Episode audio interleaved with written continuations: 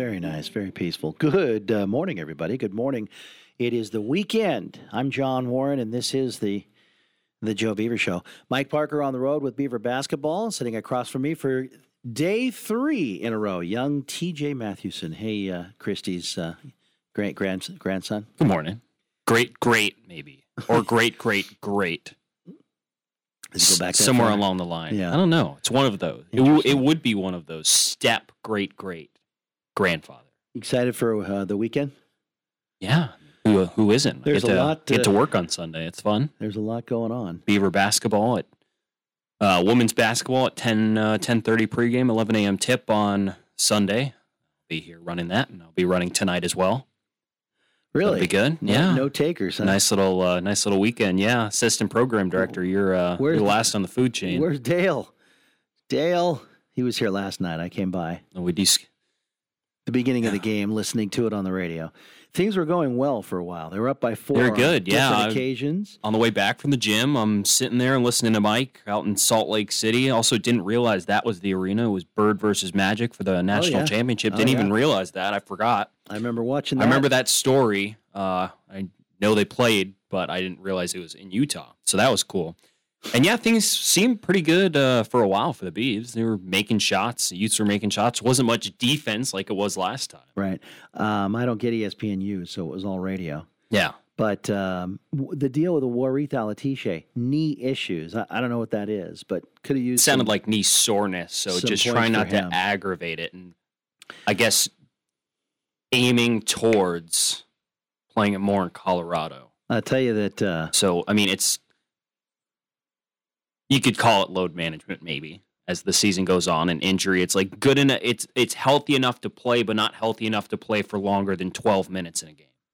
So it's like, is he playing 12 minutes? Is he going to play 24? He's only going to play 12, six in each half, I guess you got to be careful with uh, athletes now. especially in, especially knees. Knees are, Yeah. are, are fickle. Basketball and Fickle knees, joints. You know, the the youngsters they grow so fast, and they're still 18 years old, 22 years old on the top end, but they grow so fast that knees are al- almost always a problem in the game of basketball. Is knees. I don't know what his situation is, whether it's uh, serious or not. He was only able to play five minutes last night and not be a factor. And boy, we, the Beavers sure miss him at full strength, doing everything he did last year in that Elite Eight run, and they certainly miss that. And they also miss Rodrigue Andela. Um, Got to remember that you know several weeks back he was lost for the season, um, so a huge loss there. I mean, they weren't winning when he was still there, but he, they were starting to get some things right, especially in uh, that first half of the, the Wake Forest game, or the second half of the Wake Forest game, where it was just pounded into Rodrigue. And I think if they still had him, they would have done more of that in this six game losing streak. And I don't know if it would have meant a difference, but I know that last night I think was the low point because you get not only beat, but you get blown out by the worst team in the league, a team you'd already beaten. And that's the problem I think that a lot of people were, were having on Twitter is the I don't know, I don't know about the effort or anything like that. I didn't see it. I just know that the results when things aren't going well, you're, you're without Warith, but you're doing well for a while and then just giving up all those threes Mhm. And getting blown out by a team that had a 10 game losing streak. Yeah, they were one in eleven in conference. So- play. they had not won a conference game since December twenty first, Very frustrating. And the or sorry, since December fifth. Had not won a game since December twenty first. and their um their 10 game losing streak started with a loss in Corvallis. So I don't know. I, Uh, very I was thinking about this, season. John. I was thinking about this. So we we look at this stretch. I, I look at this stretch in in right around Christmas time, around the New Year uh, for this basketball team, where we thought that things might turn around. And there's a slow start, some really close losses. I mean, you had one possession losses to, or sorry, one point losses to, or is it Sanford and Princeton back to back? You know, you can chalk up a one point loss, you know, a bounce here, a bounce there, and you have an extra win on the board, right? And then, you know, play well down in Florida, come home, okay, got the win versus Nicholls. It's like, okay, a breath, a win. The, the losing streak is over, right? A comfortable win, good scoring effort, 83 points. And Utah comes in. You get your first conference win, 88 points. Right.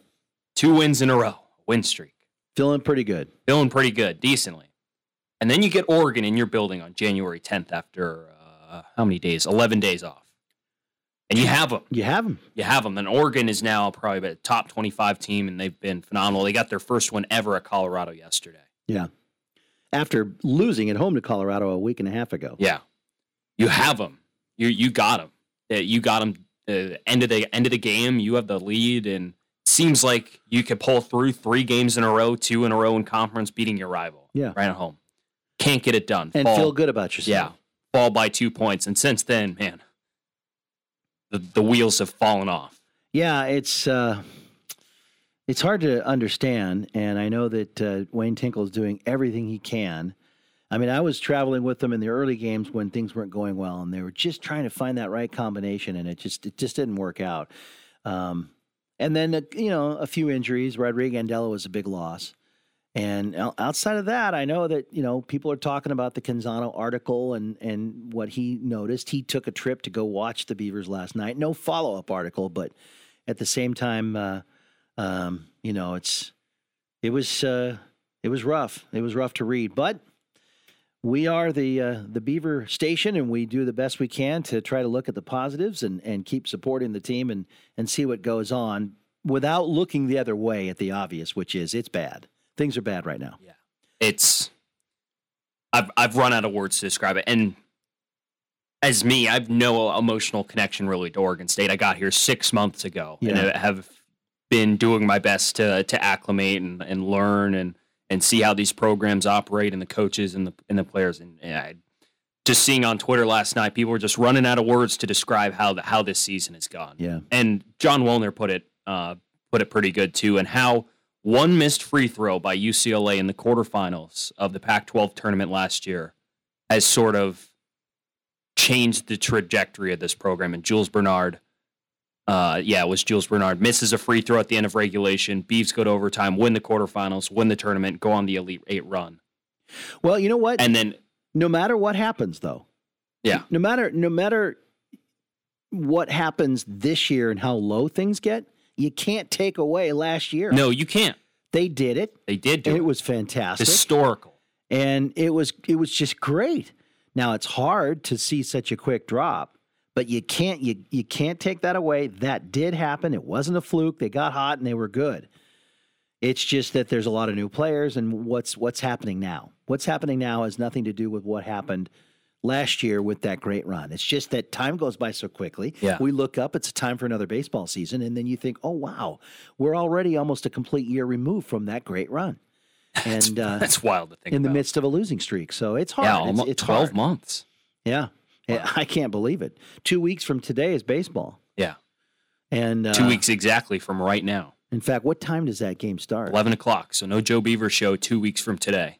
Is it 11 first pitch? Uh, 10:30 pregame. T- oh, sorry, 10:15 pregame with me. 10:30 pregame with Josh, Are you doing that? and that? then 11. are you doing that first thing live or? Yeah, I'll be doing it live. First first weekend, I'll probably be live. Yeah. I'm thinking.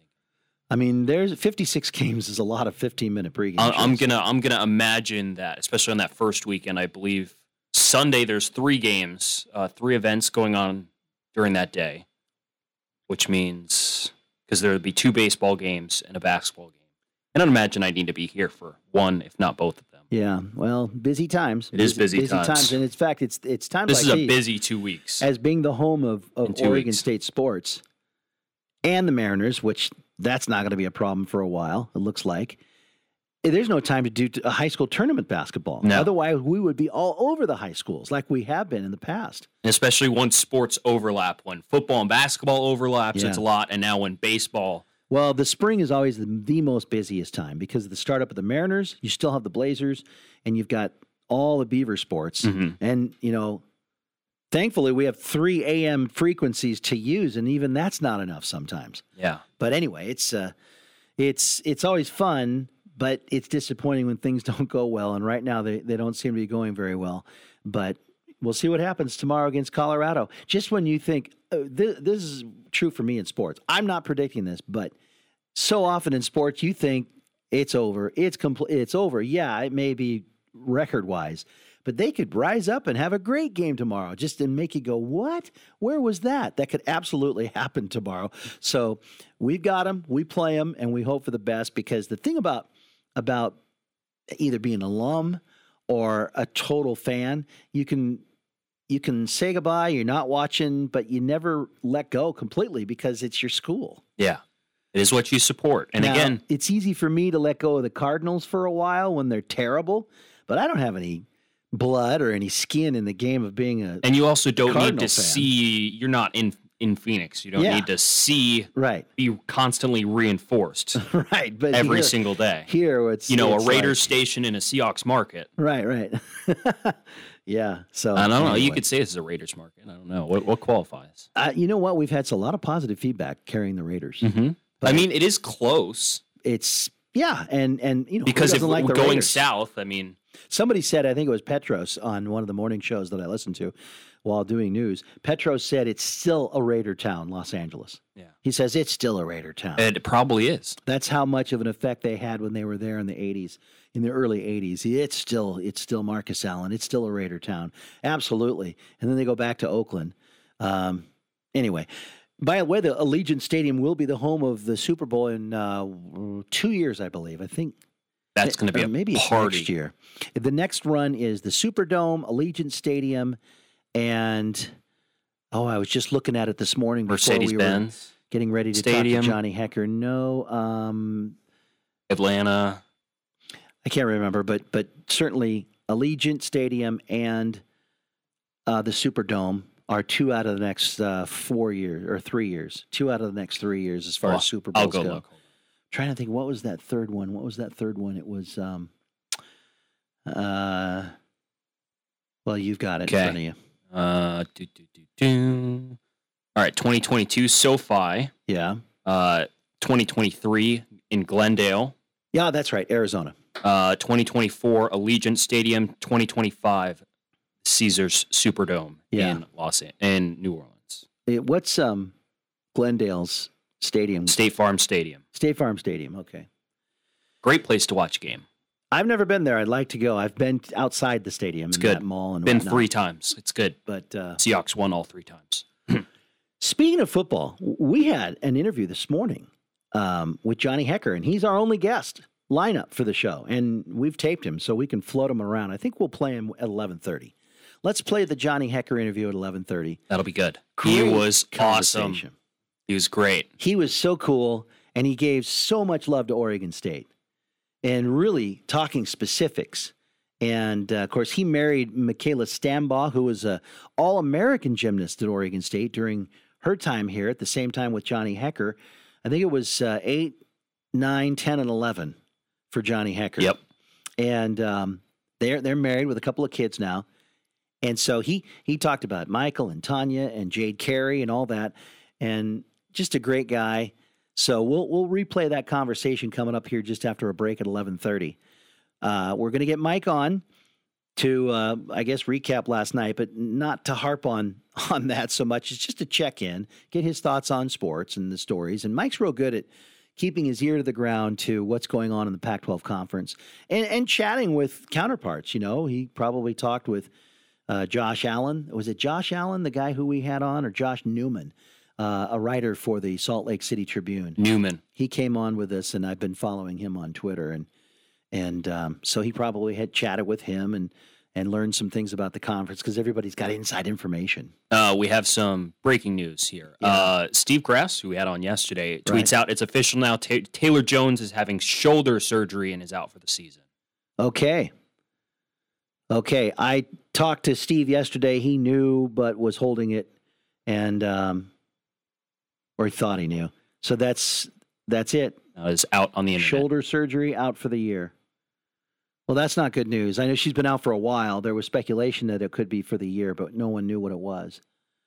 So no Taylor Jones for the remainder of the season. I think a lot of people probably assume that. You know, you miss five games and and it's hush hush. If something's hush hush, the longer you're out, the more uh, a fan can say, yeah, The more people guess. yeah, the more people are going to guess.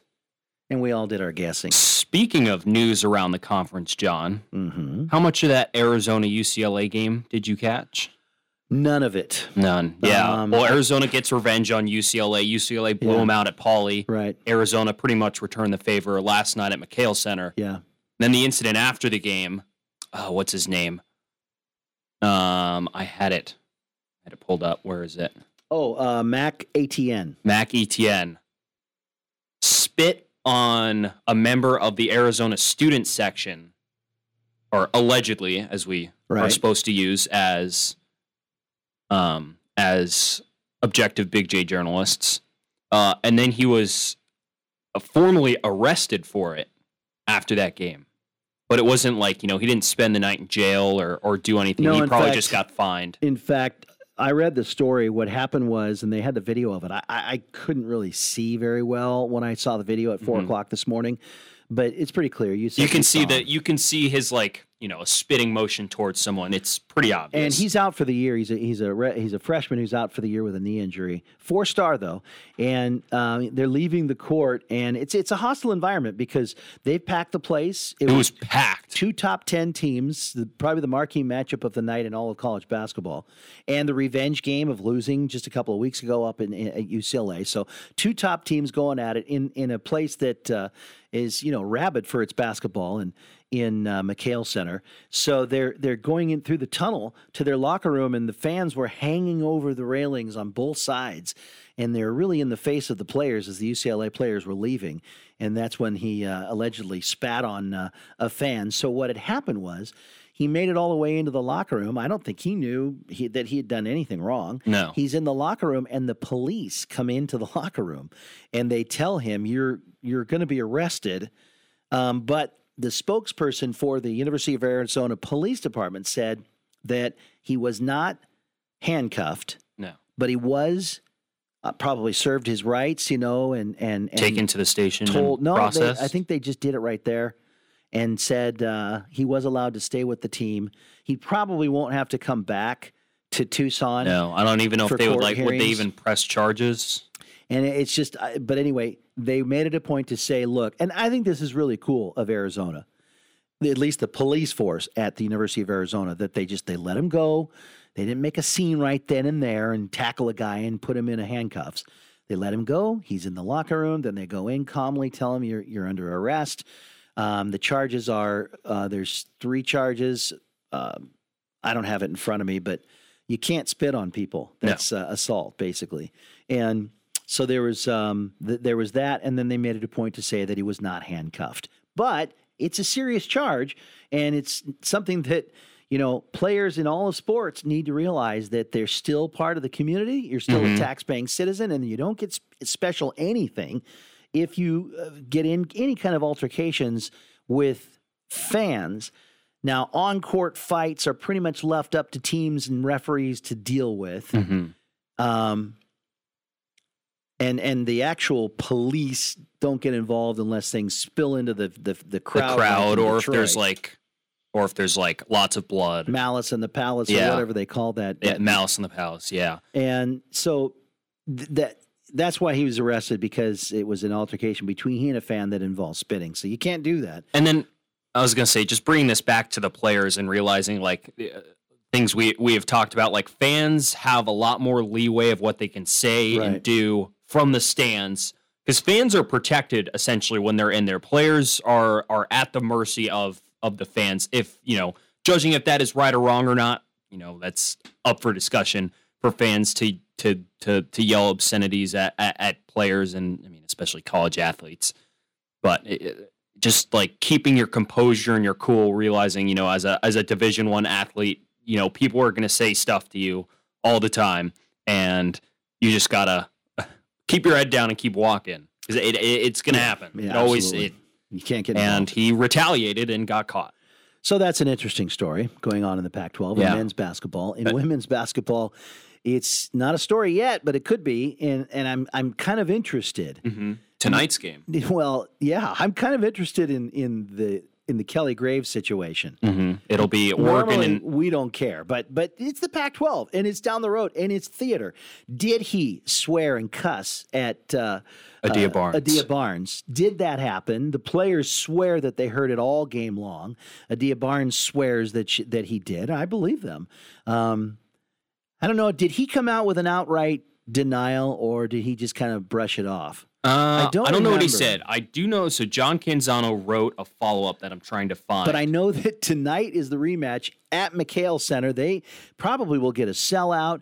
They uh, uh, it's supposed to be a sellout. They're opening the upper deck, I think, for the first time ever for a women's game in this game. You know that the fans are are loaded for bear. Mhm. And Oregon, Oregon has been playing like a top ten team. Arizona is a top ten team. It- it's going to be phenomenal. This, aside from the fact Yeah. that the two head coaches had a memorable, you know, apparent alleged spat between each other last game. So here's what Canzano said. So Greg Hansen of the uh, Tucson, what is it? What news outlet is this? The, uh, of Tucson.com columnist. Here's what the headline of this article. Longtime uh, writer for the Arizona. Republic. Expect Scarywood in McKale for Kelly Graves as he takes on Arizona Wildcats Friday. He essentially drew comparisons of Kelly Graves to Bob Knight as a coach. Is that why I saw there a thumbnail of Bob Knight? Um, I think it was OregonLive.com. Probably. Because so Canzano quote tweets it. We're talking OregonLive.com. Columnist for OregonLive.com, John Canzano says, I covered both Bob Knight as a beat reporter and Kelly Graves as a columnist. There is no comparison between the two. None. Never crossed my mind, but Arizona is playing victim nicely in this drama. I think that's curious. I'm not I'm not taking anyone's side on this. I think it's very curious. Yeah, um, a couple of texts, by the way, on the University of Honda text line. By the way, that number is 541 497 5356. 541 497 KEJO if you use the letters on the keys. And it is the University Honda text line or the Downward Dog phone line. And um, a listener writes in to say, not fined, citation issued, and like we said, not cuffed and was able to travel with the team. Mhm. Might get pled down, no jail time, maybe a maybe uh, maybe a fan and or a community Some community, service. yeah. and another and, and and another person or this is part of it too that there may be video that clearly shows that he was getting spit on yeah, by the fans that'll you be know, curious. and and then uh, uh, to which they lead, but they always always catch the retaliate. Always, and based, that's the one that based gets on the report from Brook, Brooks Hatch, I completely believe that Kelly Graves would curse at anyone. Yeah, Brooks called in after that happened and and and was vehement that it he does that. He can hear it. doesn't let his kids sit behind the bench. And I believe Brooks, absolutely. Brooks is always down there on press row and and, and knows that and sees that. So, um, yeah, no doubt. Kelly Graves is a regular guest on John Canzano's radio show. I've heard him on that show. In fact, one time. The, la- the only other time I heard the show was Canzano. Uh, it was you know friendly conversation. But Mhm. if he's doing what he's doing now, I I don't know. Does does Canzano flat out ask him? Did you curse Adia Barnes? I mean, maybe he did. Maybe he know. did. Yeah. That. I don't know. But I What I- would he answer? Even I- if he did, what would he say? I don't know. I Because just, whose it's whose word is it? It's you know it's a heat of the moment. People sitting there on press row might know. if many collaborate, you have to s- uh, or corroborate. You have to say that that they did it. I just want to, I just want the theater. Yeah. I, I, won't, I won't watch the game. I'm go to wrestling tonight, and I just want to come home, look at it, and read the story about what happened. Is what I'm curious about. We do need more entertainment like this in college sports. It's like Jimbo's little rant yesterday. Exactly, And what we don't we don't get any of that in the Pac-12. Not a single no one comes out and is like and is trashing a, a column someone wrote accusing them of of legally paying money to players. Or they don't get mad at colleagues in the league. No, they don't. There's no like rivalries like this one. Yeah. Barnes and Kelly Graves. Well, like it's it's good. It like controversy creates interest in the league, and it's not boring. It's not just basketball. It's more. It's theater and We're- entertainment. Exactly, and I love it. You, you, but we are also in a sensitive world where people get canceled for saying things, and so now everybody's completely shut down and won't say anything about what they feel. Well, that's true, but there's also a way to go around that without saying something bad Yeah, that would that Yeah. would get you. Johnny Hekker, he was a, a- an outstanding punter for Oregon State. Uh, Ryan, what was Ryan's last name? They were battling it out for the job. For Ryan Allen, former Ryan Allen. Patriots punter. So Ryan Allen comes from West Salem High School. He and Johnny Hekker are here at the same time. Ryan redshirted his freshman year, and in his second year they were battling it out, and it was it was looking more and more like Hekker was going to win the job.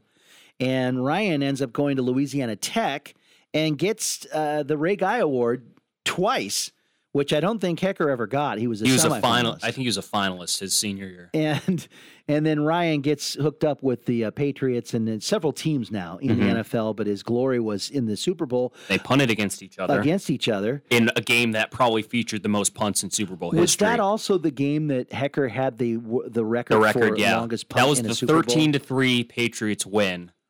You know, it was three three going into the fourth quarter. So you could imagine how much they punted. Pun- Hekker punted for over four hundred yards in that game. right. That was what it said too. It said uh, they lost, and Hekker uh, uh, punted for 417 yards. In that. It's probably ball the most he's ever punted in a game. Anyway, we had a, a good chat with Johnny, and we'll do that when we come back from the break. We had to do it on their time, but kudos to TJ for scoring that interview. Um, I, I'm trying to think back of everybody we've gotten, and it can't be that it's been 12 years that we've done this because I had to go all the way back to 2010 to find Indianapolis in the Super Bowl, and that's when Kyle Devan, who was on this show the week of the Super Bowl, was that's when in, he he was a, a starting starter on the offensive line for the Colts that year, and I know we don't have a run of twelve straight, so may, maybe it's seven out of twelve years. It's got to be seven out of twelve years because, Yeah, that's for you guys to figure out. but I, I, think I it's six in a row. Isaac Seumalo with uh, with the Eagles, uh, Matt Moore with the Chiefs. Mhm. So that was Rem- 17, Remmers, 19. Uh, Remmers last year. Remmers, I think, was last year. Well, Chiefs were in there last year and the year Uh, before. Right, right, right. Remember, well, he was with the Chiefs. I don't remember what year it was. I think both. Uh, I'm trying to think then. Uh, yeah, Mike would know because when Mike and I were here, we both did it together and we got like six in a row. So this would be seven, I think. Johnny Hekker. And that is an interview on the Joe Beaver show with a participant in the Super Bowl. Yeah. Pretty And uh, cool. I'm sure for his sake, he hopes he doesn't have to punt too much on, uh, or as much as he did last time Yeah. in that Super Bowl. And gets to play at home too. gets to play at home. So that conversation coming up next. Our thanks to uh, to you for listening in today, and we'll get Mike Parker on the show. He's traveling right now. They're going to the airport. Mike said he might be available either late in this hour or early in the second hour. While they're waiting around, he's got to get through security. We've done that many times. Where if I'm on the road, come on this show. If he's on the road, come on this show. And and it's like just let me get through security, and then I'll be good. We'll be standing around, nothing to do for uh, until boarding, and that's uh, that's when a lot of interviews take place here on the Joe Beaver Show. But Johnny Hekker made some time for us. He was fantastic, and that conversation is coming up next on 1240 Joe Radio. You're not as profitable as you should be? You're not alone. At Tax and Wealth Management in Corvallis, they can help because that's what they do. They work with individuals and business owners to lower your taxes, increase your profit, and manage your cash flow. They provide bookkeeping and payroll services too. Give them a call at 541 753 4185. That's 753 4185. And get in the game. Tax and Wealth Management in Corvallis, your hometown tax team. And go Beeves.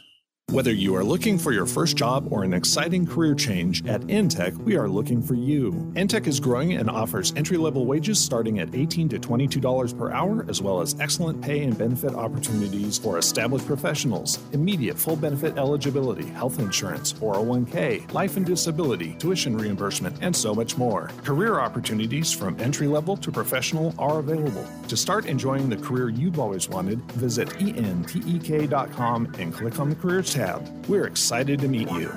I, I could tell that you you were really pumped, TJ, as we welcome you back to the Joe Beaver Show. I could tell you were really pumped. I was too. These things are always fun. I'm a little, um, I'm a seasoned veteran when it comes to scoring big names because in this chair, a a lot of times when Mike's out of town over the last 22 years, I've had some pretty big names. I had uh, not not for my greatness, just like wow, we we were able to score these people. Um, and get some pretty big names here. I think one of the best interviews that we were most excited about, Mike and I, as a combination, was getting, ironically enough, David Shaw on the program. And I think Mike was at the same year. Mike's going to join us perhaps at the end of this hour, and if not, in the beginning of the next hour. Um, Tara Vanderveer. I mean, you just don't get Tara Vanderveer on shows. And Stanford had come to town, and it was in the year, which was it last year, when they had to be away from campus and stay literally in like a hotel in a different county because their county wouldn't let anything Mhm. go on. Remember that? Yeah, no organized sporting events. How did you guys manage that? Um, that's a good question. Just- it was Mike. I don't get these big interviews. He had a connection with someone. Somehow we got him. And I, I don't know how he did, but those are pretty big name type interviews from within the conference. Outside of the conference, um, I, I interviewed Dr. Ferdy Pacheco one time. He's uh, Muhammad Ali's corner man and very famous and all that. That was a kind of a fun thing. We got into a little mini argument because he was trying to snap at me and I wasn't going to have any of that. And then afterward, he'd say, okay, all right, I like you. I like you. And it was fun. Is it more than just asking the SID? Probably is. I mean, Oh, it's yeah. probably hard. For those two, It's like we can well, hardly ever get just you know, uh, Wayne or or Jonathan yeah. or Mitch. Tara's SID for that sport was a guy who used to work at Oregon State. So that was a that was a great connection there. Mhm. And then the David Shaw thing, I can't remember what precipitated it, but Stanford football was also on the road for a long time, and they used Oregon State's facilities, and more than just the for practicing, for I think their Husky game. It what they weren't they they stopped here in Corvallis to go to Seattle, or they they stopped in Corvallis on the way somewhere else. It wasn't to come here and play us, and they were you know, through the cooperation, we talked before the break about how we, we don't have any fireworks between coaches in our league, but Jonathan Smith is such a cool guy that they said, yeah, sure, we'll, you know, let you use the indoor facility when we're not, of course, we're first, but let Stanford use whatever they needed to practice and stay here in town at the hotel or whatever, and then go to wherever they were going. And so that was pretty cool. And then we got David Shaw on in that uh, context. And then, um, and the same thing with Tara Vanderveer as far as them being on the road forever, and it was a big story and all that. And so that th- that was pretty cool. That was pretty cool, and uh, some other big names. Anyway, Johnny Hekker, I remember interviewing him many times while he was here for this show and other things that we did. But still, you know, an NFL player during Super Bowl week is great. You know, Mike and I would be giddy about getting Matt Moore, but you know, Mike's practically friends with Matt Moore, so it, it's not difficult as a get in some ways, but it's really cool when you get them during Super Bowl week. And Isaac Seumalo, who's from right here, my kids went to school with Isaac, but he's so quiet and so shy. That's why that one was difficult. And we had him on, and he was great. But that was the week of the Super Bowl for the Eagles, and he was a starting uh, left tackle. I can't remember uh, for the Eagles. So some great gets and just a just a blast. So how could you tell that I was you were you were in a Oh, just you and I were both really pumped. yeah But I could just tell you're excited that when you got the answer back. He texted me and all that. And it's not anything, it's no different than me, but it's a youthful exuberance Mhm. over scoring big interviews. and both the Rams and the 49ers. So that's now two and That's three two- weeks for us. That's right. That's pretty good. And but you know, both the both the 49ers and the Rams it took exactly 48 hours to respond to a Yeah. uh, to a request. And we asked him, in fact, this is how we'll start this interview. I asked him, and I was surprised by the answer because it was so official and you can only have him for 15 minutes and all that. So I just assumed that uh, there's all kinds of media requests for him. Uh, you know what? I mean, there's not there's not a ton. We got a lot of stars on the team, so the, the interviews are pretty spread out. But I'm, you know, I am thankful to to spend some time with Beeves and, and get on the airwaves back in Corvallis. Wow, that's awesome. We we uh, we always uh, talk to our players. In fact, uh, I believe you're a run. This is this will be a run of six, maybe seven straight years. We've had someone on during Super Bowl week who used to play for Oregon State or is from the state. You know, you had uh, Vic Remmers, uh, Andy Levitre, guys like uh, Kyle Devan going all the way back to Indianapolis, and so you're keeping our streak alive. It's really fun to have you on. Let's talk a little bit about your season this year. This is the you're finishing up year number 10. That's a good long time in the NFL, especially with one team. How do you feel? Yeah, I feel great. You know, it's it's definitely uh, kind of a, a pinch myself moment, thinking of you know finishing up my tenth season in the NFL you know, I definitely came into this thing just just happy to get one and, and to get a look. So it does feel like just yesterday I was I was in Corvallis playing for the Bees, but then I, I think about it and count back the years, and it's been ten of them. So it's pretty incredible, and I'm really just honored for this opportunity to be with the Rams and, and to have some success. It's been great. Hey Johnny, this is TJ here with John. And you have the unique situation, and not everyone goes through this of you know playing in two different cities as well. You start your career with the Rams in St. Louis, and then move to LA. How has that sort of helped you, I guess, age throughout your career and that that sort of dynamic where you go from one fan base in one state to another one in you know a five billion dollar stadium, and now here in year ten, you're playing in the Super Bowl at home. Yeah, yeah, I think it's been an incredible. Um, you know, at, at first it was, it was, difficult to to realize, you know, that, that the team is, is moving kind of away from a market that's, that was so good to us, especially good to me early in my career um, they really embraced me as as kind of a, a guy that was out in the community and, and did a lot of stuff you know around St. Louis. Really enjoyed my time there. But then coming to Los Angeles, back to the West Coast. You know, my wife's family. My wife's a, a former Beeve as well. She's her family's from Northern California. My family's from Seattle. So being back on the West Coast was great for us.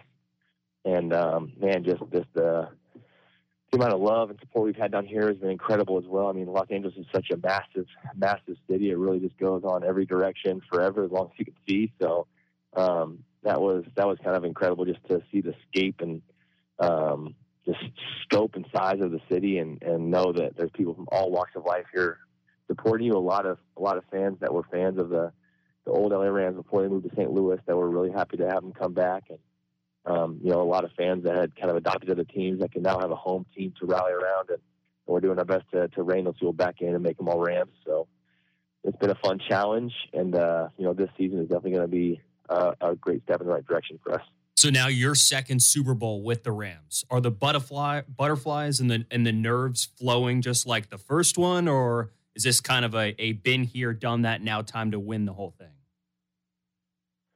Um, yeah, a bit of both. A bit of both. I mean, I definitely am very thankful for the experiences of the first one to have to to draw back on and be able to share with some of the younger guys. You know, when they do have questions, you know, about logistics of getting your family out there. How did you handle this? You know, I we have people in the building that that were there and that are are great assets for those young guys. So um, having that is probably a, a big asset for us and a big advantage for us. So um, and also staying in our home market, staying in Los Angeles, not having to go to a hotel for the whole week.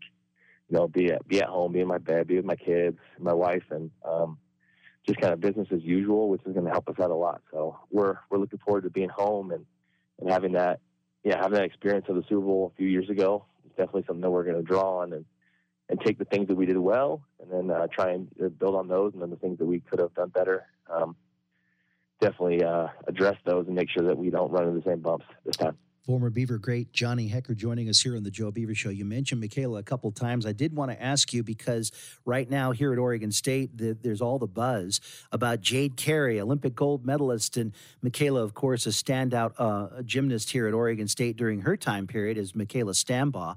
Um, is she kind mm-hmm. of following what's going on up here with Jade Carey and the excitement of a gold medalist uh, on the Beaver gymnastics squad? Yeah, absolutely. We've been following. I mean, we're we are Beaver fans through and through, especially the gymnastics and, and football programs. Um, and so we've been following Jade actually for a few years. You know, as her, you know, as soon as we knew that she was committing to Oregon State, we had followed her. We've been to a couple of her competitions, um, just to see her, and then also following her Olympics and her Olympic success has been incredible.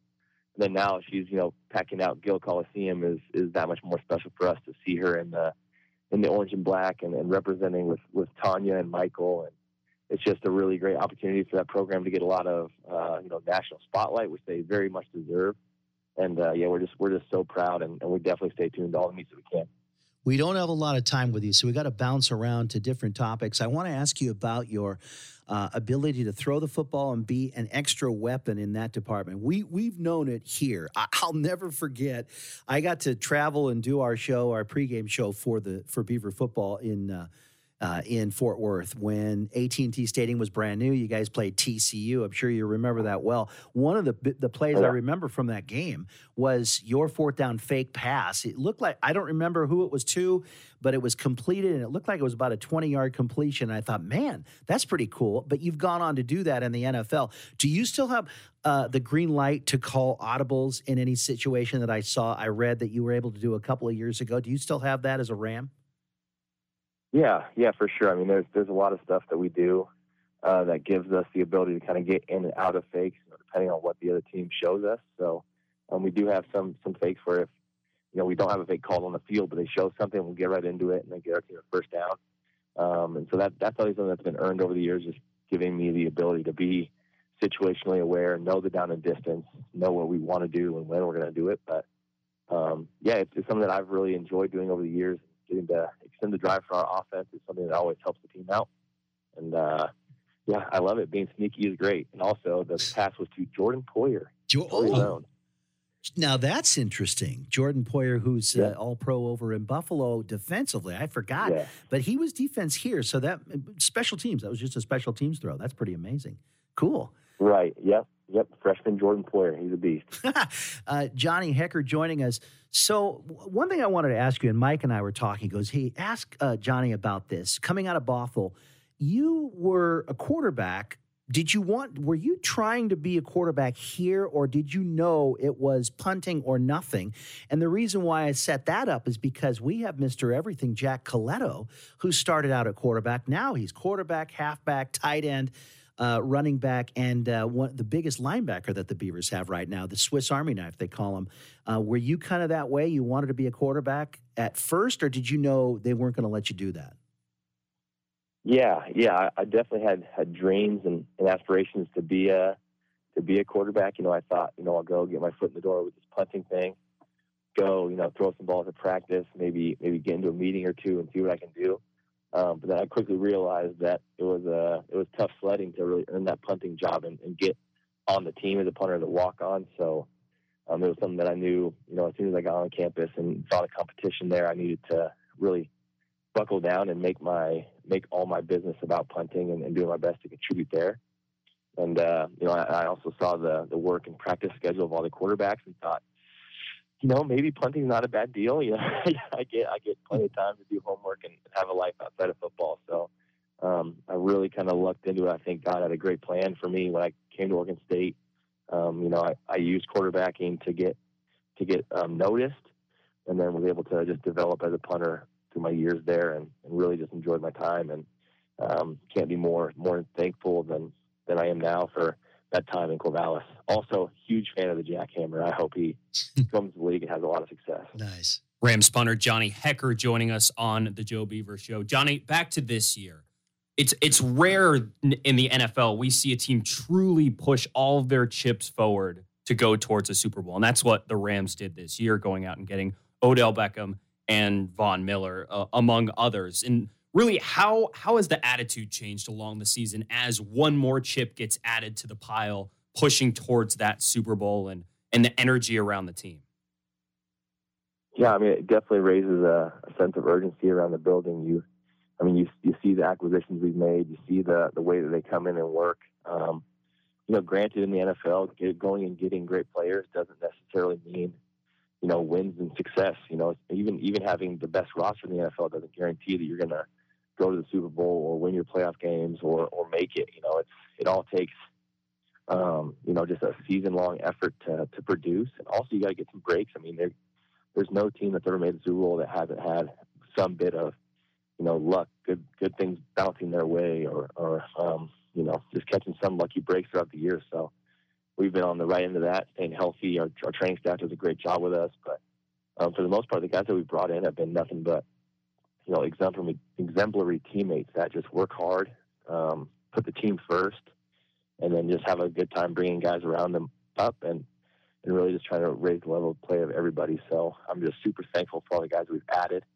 and uh, know that it's all contributed to, to where we are now. So we're, we're super happy. Speaking speaking of bringing guys in, does does Eric Weddle make older guys feel like uh, they can hang on a little longer?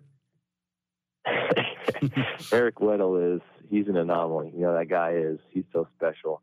Um, you know, for being on his being at home, you know, coaching a, a 12U football team of his sons, um, and, and kind of talking to him about that. You know, he's he's been around football. He has a whole new appreciation for coaching and what that takes. You know, having run his son's team to a championship this season. You know, super proud of them. But um, you know, he's just a guy that always has a joy about him. Every day he comes to work, he's giving his best, whatever he's doing.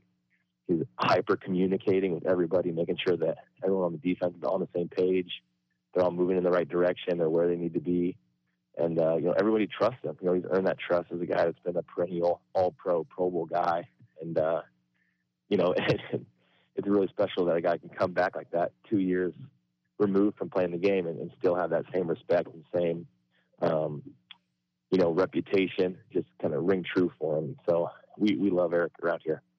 Last thing here with Johnny Hekker on the Joe Beaver Show. Johnny, tell us a little bit about Punts for Progress and, and your work with the Children's Institute of LA. Yeah, so Punts for Progress started as a, yeah, I started it last season as a way to kind of raise money and build some community support around you know, my punts inside the 20 and then also donating money to towards Children's Institute, which is an organization within Los Angeles that provides you know, a multitude of uh, programs and, and assets to, to, families that are in need. Um, you know, they provide free daycare for single working parents. They provide housing assistance. They provide after school programming. Um, they provide so many different, um, so many different opportunities for them to. Hello. Yeah. Oh, sorry. No, we're There's good. a call coming on this phone. I didn't know if it cut me off from you guys. Really sorry. No problem. No problem. Um, yeah, and, and so it provides a bunch of um, yeah, just great programming for, for children in the Los Angeles area, and I thought it'd be a great great way to get behind them and, and just encourage the youth of this community that, that are kind of in the most need right now. And um, it's been a, a great great deal to to raise some funds and raise awareness and just let people know the great work that Children's Institute is doing. All right, so it ended there, and uh, uh, just a just a gentleman, a great guy. awesome. There was a video on OSUBeavers.com from years ago where he came back and spoke to the team after a practice. Uh, Johnny Hekker, a great guy. He married Michaela Stambaugh. She's now Michaela Hekker. They have uh, a couple of kids. It was on Wikipedia. One kid? Jet. I thought they had two from what I read. But anyway, uh, they're living in LA and living the dream. And he's had all 10 of his years with the same team. Now, your question was a good one.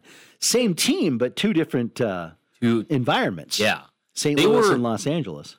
In St. Louis, would you confidently say they were kind of almost an afterthought franchise?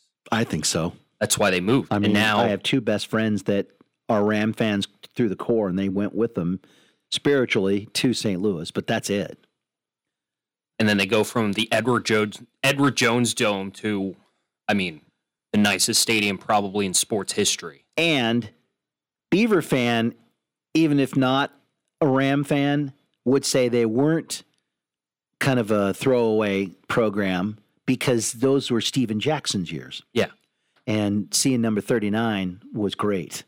It's just, yeah, that, that, that where they played was dark. It was just, uh, I hated their uniform. I, I just didn't like anything about that period in Rams history They couldn't sell really. that started in Cleveland, I believe, back in the 40s, and then ended up in Los Angeles, and and then they went to Anaheim, and then uh, and then over there and back to L.A. By the way, I didn't get a chance. If we had more time with Johnny Hekker, I would have said, you know, I visited my son in Santa Monica, 20 minutes up the road or 20 miles, and we're shopping for Rams gear before going to a Rams game in the mall, 20 miles away from the stadium, and the guys in the mall at all the sports stores were going, no, we don't have any Ram stuff. We're all Chargers here. This was three or four weeks before the end of the regular season. And yet we get to the Rams game and there were 70,000 rabid fans with plenty of Rams gear on. So I don't know what they were thinking in Santa Monica about the Rams, but uh, he might have found that kind of interesting. I don't know where they live. Maybe tourists like the Bolts. Yeah. Yeah, yeah, yeah. I don't Who know. I don't know. But anyway, Johnny Hekker, we really appreciate him coming on with us. He didn't have to do it. And uh, TJ got that, so good job, TJ. You're learning everything here on on and and the it's kind of a, a lesson in, in uh, just try, just make a call. You can do it. And I've that's one of the lessons I've learned here while working here in my 20 some odd years is you never know unless you ask. Yeah. And a lot of times the answer is no, but sometimes the answer is yes. And that's fine. Thankful to the PR staffs for being very helpful with us. Very helpful. The, the busiest, busiest week, probably media wise, of the 49ers season and busiest week maybe ever for the Rams in their franchise history. I would wouldn't put that past it. Yeah, no. In terms of no dealing doubt. with media and you're hosting a Super Bowl. Some breaking Blazer news. Yeah. Um, I don't know the someone who's a more bla- a, a bigger Blazer fan could maybe break this down a little bit better if you want to send in your thoughts to the University Honda text line. But Adrian Wojnarowski of ESPN announced that Norman Powell and Robert Covington are being traded from the Blazers to the Clippers for Eric Bledsoe, Justice Winslow, Keon Johnson, and a second round pick. Uh, Michael and Lemon and Texan Blazers trade with the Clippers. I think they're officially in tank mode now. I did see a tweet. It said the Blazers really must like Chet Holmgren at Gonzaga. I like Norman Norman Powell. I, that's too bad. Uh, we mentioned the news before going into that interview about uh, it's official. Uh, Nick Daschel writes a few details um, about Taylor Jones out for the remainder of the season. She had so, uh, shoulder surgery, and the school announced that it was successful, and she's expected to return in full force prior to the start of practices for next season, 22 23, next, uh, next fall. So Taylor Jones out for the rest of the year. So those are some breaking stories and some things. Our thanks to Johnny Hekker for joining us today. We got another hour to go. Your phone calls and text on the on the Joe Beaver Show. Here's the microphone. Is this thing on? This is KEJO Corvallis. Everybody hear me? We're on in five. And QID. 1240 Joe Radio. I'm Jim Chesko with your money now. With technology shares leading the way, stocks are now higher. The Dow Industrial is up 66 points, the S&P 500 ahead by 38. That tech-heavy Nasdaq index doing really well. It's up 263 points or 1.9%. Quarterly results at Pinterest topped expectations with both earnings and revenue in the latest quarter, lifted by strengthening ad revenue. The social site wrapped up its first ever profitable year. Pinterest shares are rallying 10% in response today. More than $2 billion worth of seafood caught in illegal or unregulated waters is finding its way to U.S. dinner plates each year, evading the federal government's important monitoring system, import monitoring system. Environmental group Oceana notes that NOAA's monitoring system covers only 40% of the nation's total imports of fish caught in the ocean. U.S. oil futures extended their recent rally today, March crude jumping another 2.3% to settle at 92.31 a barrel for the week. The contract up 6%. That's your money now. Exergen would like you to know about an important study just released by the FDA. It confirms what the medical community has known all along non contact thermometers are not accurate. This study also reports that they fail to meet FDA requirements for accuracy and labeling. With new strains of COVID on the rise, we can't afford to tolerate the rampant false temperature readings from non contact thermometers. Accurate temperature measurements are essential. You need Exergen thermometers because they are accurate and backed by over 100 clinical studies. Be sure, be accurate with Exergen. Learn more at exergen.com. Asthma symptoms can attack anywhere, like on a city street. Now, you can get fast relief anywhere with new improved Primatene Mist, the only FDA approved asthma inhaler available over the counter. So, whether you need relief of symptoms at the park or at your kitchen table, Primatene Mist starts working quickly, opening up your airways to restore free breathing. For temporary relief of mild symptoms of intermittent asthma, use Primatene Mist and breathe easy again. Whether you are looking for your first job or an exciting career change, at Entek, we are looking for you. Entek is growing and offers entry level wages starting at 18 to $22 per hour, as well as excellent pay and benefit opportunities for established professionals, immediate full benefit eligibility, health insurance, 401k, life and disability, tuition reimbursement, and so much more. Career opportunities from entry level to professional are available. To start enjoying the career you've always wanted, visit entek.com and click on the Careers tab. We're excited to meet you.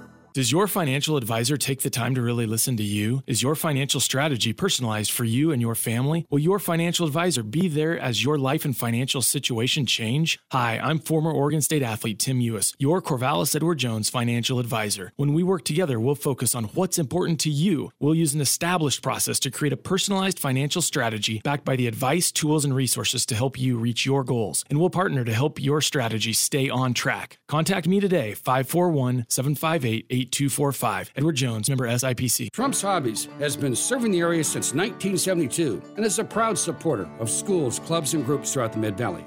Trump says the area's largest selection of radio controlled cars, boats, airplanes, and helicopters, plus drones, plastic models, model trains, fantasy games, collector cards, and modeling tools, parts, paints, and supplies. Whether you're an experienced modeler or just starting out, Trump's is there to help.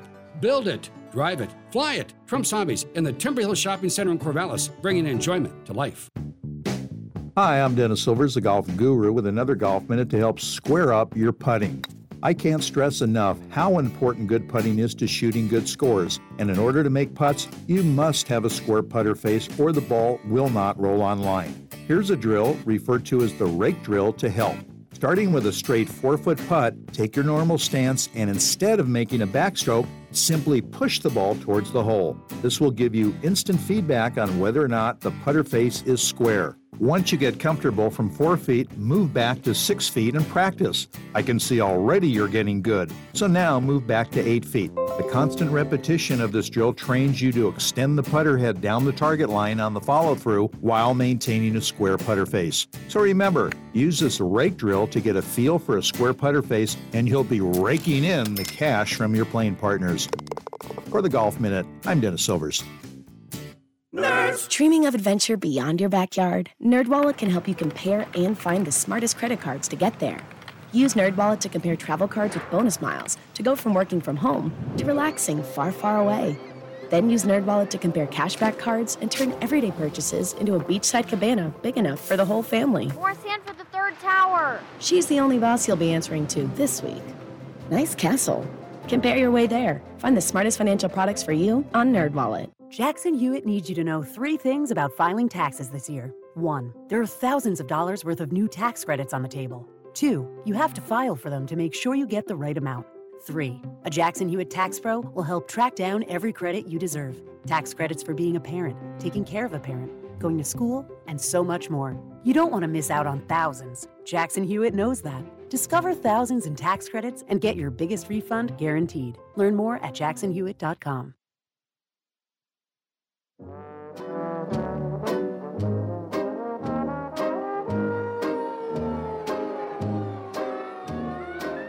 It's with joy that the student athletes are returning to the fields and courts. But it doesn't feel quite the same. Where have the people gone? Seems like there's no one hanging on. Cut out, cut out, cut out, cut out. What is this cutout talk? In 2020-21, the people may be cutouts, but there are still games and there are still tailgate shows. they're still broadcast, and through it all, there is still the Joe Beaver Show, a place to gather at proper distances to talk about it all, to talk about what we do have. And it looks like we're ready to give it one more try. So, such as it is, we're ready to give it one more try with John and Mike and the Joe Beaver Show on 1240 Joe Radio. Good eye there, TJ. Good eye. Welcome back. Here we go. Hour number two of the Joe Beaver Show. I do have good eyes. Thank you. Well, you did on that one. Surgery when I was less than a year old of my, my eyeballs because they were looking in directions, uh, opposite directions. Like a frog? Pretty much, yeah. And then they got corrected, and I wore some glasses, and now here I am. And enjoying my years of not having to wear glasses before I get to a state like you, I'll have to wear glasses. I was perfect until age 40, 40 something, and I was about to, as we bring Michael in, who has perfect vision. I was literally at a Beaver men's basketball game getting ready to go on a road trip, and I couldn't tell the difference between Michael, who were the two NBA bodied players that we had? Um, uh, tall, long, and lanky with Craig Robinson. Eric Moreland and Moreland and Collier. Yes, Devon Collier and. Eric Moreland. Yes, and they were at the far end of the floor, and they had similar body style, and I couldn't see the numbers. Mhm. And they were similar body styles, and I thought, "What's wrong with me?" I thought something was wrong with me, like I was dying. Right. It just turned out to be I was older and I needed glasses. I thought I don't need glasses.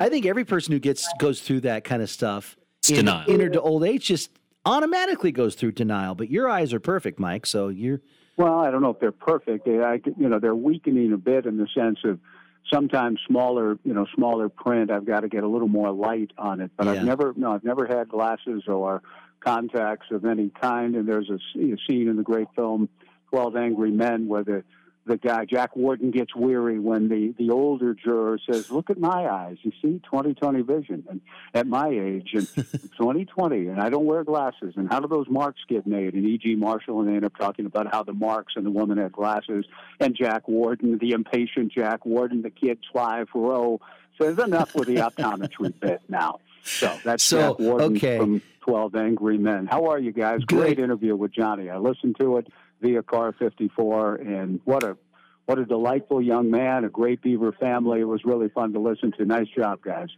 Thank you. And TJ scored the interview, but Johnny was so nice, and he he was Yes. great. Um, you know, I made it clear to him that you weren't here, and he he didn't care. He's just oh fine, no, he, this is know, fine. who? He like the guy in the open. Who? Parker's not here. Who? You know, he doesn't Well- know or care, but that's fine. I love the kid, and that's There- great. I, I really enjoyed that. And good congratulations, Doc, on keeping the streak, the Yeah. Super Bowl streak alive. Help me, will you? You and I did this in the hallway the other day because you got to go. We if you you have to go back to 2010 for Kyle DeVan with the Colts. We don't have a 12 year streak, so it must be six No. in a row and a certain number out of 12. Yeah, and I don't know the exact number. I can't give you that. As I walked masked up through the Salt Lake City airport to gate B3, where we will fly from SLC Mm-hmm. to Denver and then bus into Boulder. So I'm on the move here, but I can't give you the exact streak, Johnny. I just know we've been blessed to have a number of Super Bowl Beavers on, and Yeah. I hope we're doing it again next year. Yeah, I do too. And Johnny was great. Uh, Talanoa Hufanga was great uh, for the uh, the championship game, and uh, the streak is alive. All right, so you go to Colorado tomorrow. Um, you know, just Well, quick- we're heading there today. Okay. Leaving now. I mean, we're at the airport. Do you um, do you have regular haunts in all the different places that you go to because you've been there so many times? Well, Like your yeah, favorite, I mean, there uh, are, for example, in Salt Lake City, there's a restaurant called the Blue Iguana and outstanding Mexican food. And Mm-hmm. so, yes, every time we go to Salt Lake City, I end up going there. Yes. Now, in Boulder, not as many trips and not nearly the choice in the hotel locale that we're in. Mm-hmm. Oh, yeah. So I don't really have any regular spots, but it's a beautiful, beautiful city. And we're grateful to say it's warmed up a little bit there because it was like single digit temperatures during this week, but I think it's warmed up a bit into the 20s. And by tomorrow, a high of 42. So our timing's good. Do you do, did you have snow in Salt Lake? No, uh, no, we did not. Very cold, chilly. On the local news, they were talking about how the air was better. The air was cleaner than it has been. They've had some air stagnation issues. It was simply cold. They said it was unseasonably cold. At average temperatures quite a few degrees below what they usually get. The thing this morning, you know, people talk about water cooler conversation. As I was sitting in the lobby of our hotel in downtown Salt Lake City, I was amazed, guys, by the the phenomenon of the NFL, the kingdom of the NFL, and just three people uh, who really didn't know each other kind of bumped into each other and began to talk. They began to talk of Jimmy Garoppolo. They began to talk of Kyle Shanahan. These were three strangers to each other. But as I was working and doing some things, they they talked for 45 to 50 minutes, breaking down every team in the NFL, every quarterback, the decisions that were made that were bad. Why did they do this? Is Trey Lance going to be good or not? I mean, I, just again, these are three people who did not know each other who suddenly were talking about the NFL with intelligence, wisdom, insight for 45 minutes as I sat working, and no other subject came up. They didn't talk about anything else, where they're from. They were strangers who happened to just say something about the Super Bowl, and the conversation was on. The kingdom of the NFL never ceases to amaze me. in a non NFL market, nonetheless, Mike. That's right. Yeah, I mean, these people clearly staying at a hotel Yeah. are probably not from Salt Lake City. But but your point is well taken, TJ, and that's a conversation that could happen virtually anywhere. And I bounced that off Sean Scheffler. I said, hey, I just heard just Um, and he said, "Well, the NFL is ubiquitous. It's everywhere. All the shows, all the talk shows, the national shows, the television shows, the First Takes, and the Get Up, and the Fox and, and ESPN shows. Yeah. You watch the talking heads, and they're bouncing topics around.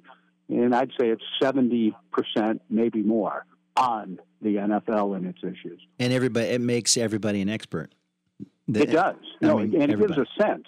Now, it, it it's a veneer. You know, it's a little bit. No, it's a a little bit like, and Josh McDaniels, I think, said it best when asked about the difference between becoming a head coach now of the Raiders after his first experience that did not go so well, and he was only 32. He said, I had knowledge then, but it's a little bit like the old Platonic idea of knowledge v. wisdom. Yeah. You can have a lot of knowledge. You Yeah. can know things and X and O your, your way through and scheme and plan. But he, he essentially has said, I lacked the wisdom that I needed to work with men and to be a leader and Yeah. to, to deal with issues other than do we run the slant here or the fade? You know, there's a lot more to being a head coach than that. And I think that's what McDaniels is saying. He's better equipped to deal with that now. That is an excellent point, and it, it's it's true. And wisdom comes through experiences, both deep water and uh, easier times. Mm-hmm. But you just you, the only way you can get it is to is to have the years under your belt. But uh, yeah, and and the idea though that yeah, and everybody is an expert. I, think all of the shows that we listen to. I mean, I do think there's good content. I mean, on mm-hmm. road trips is when I end up listening more Right. to Stephen A. Smith or you know, Skip Bayless or whomever bouncing things back and forth off each other. They're they're pretty smart. You know, Yeah. I mean, they get to the positions they're in in the world because they've worked and they, they've been educated themselves, and then they share that with all of us. But they have done the deep dive and work, and we get just a little smattering of it.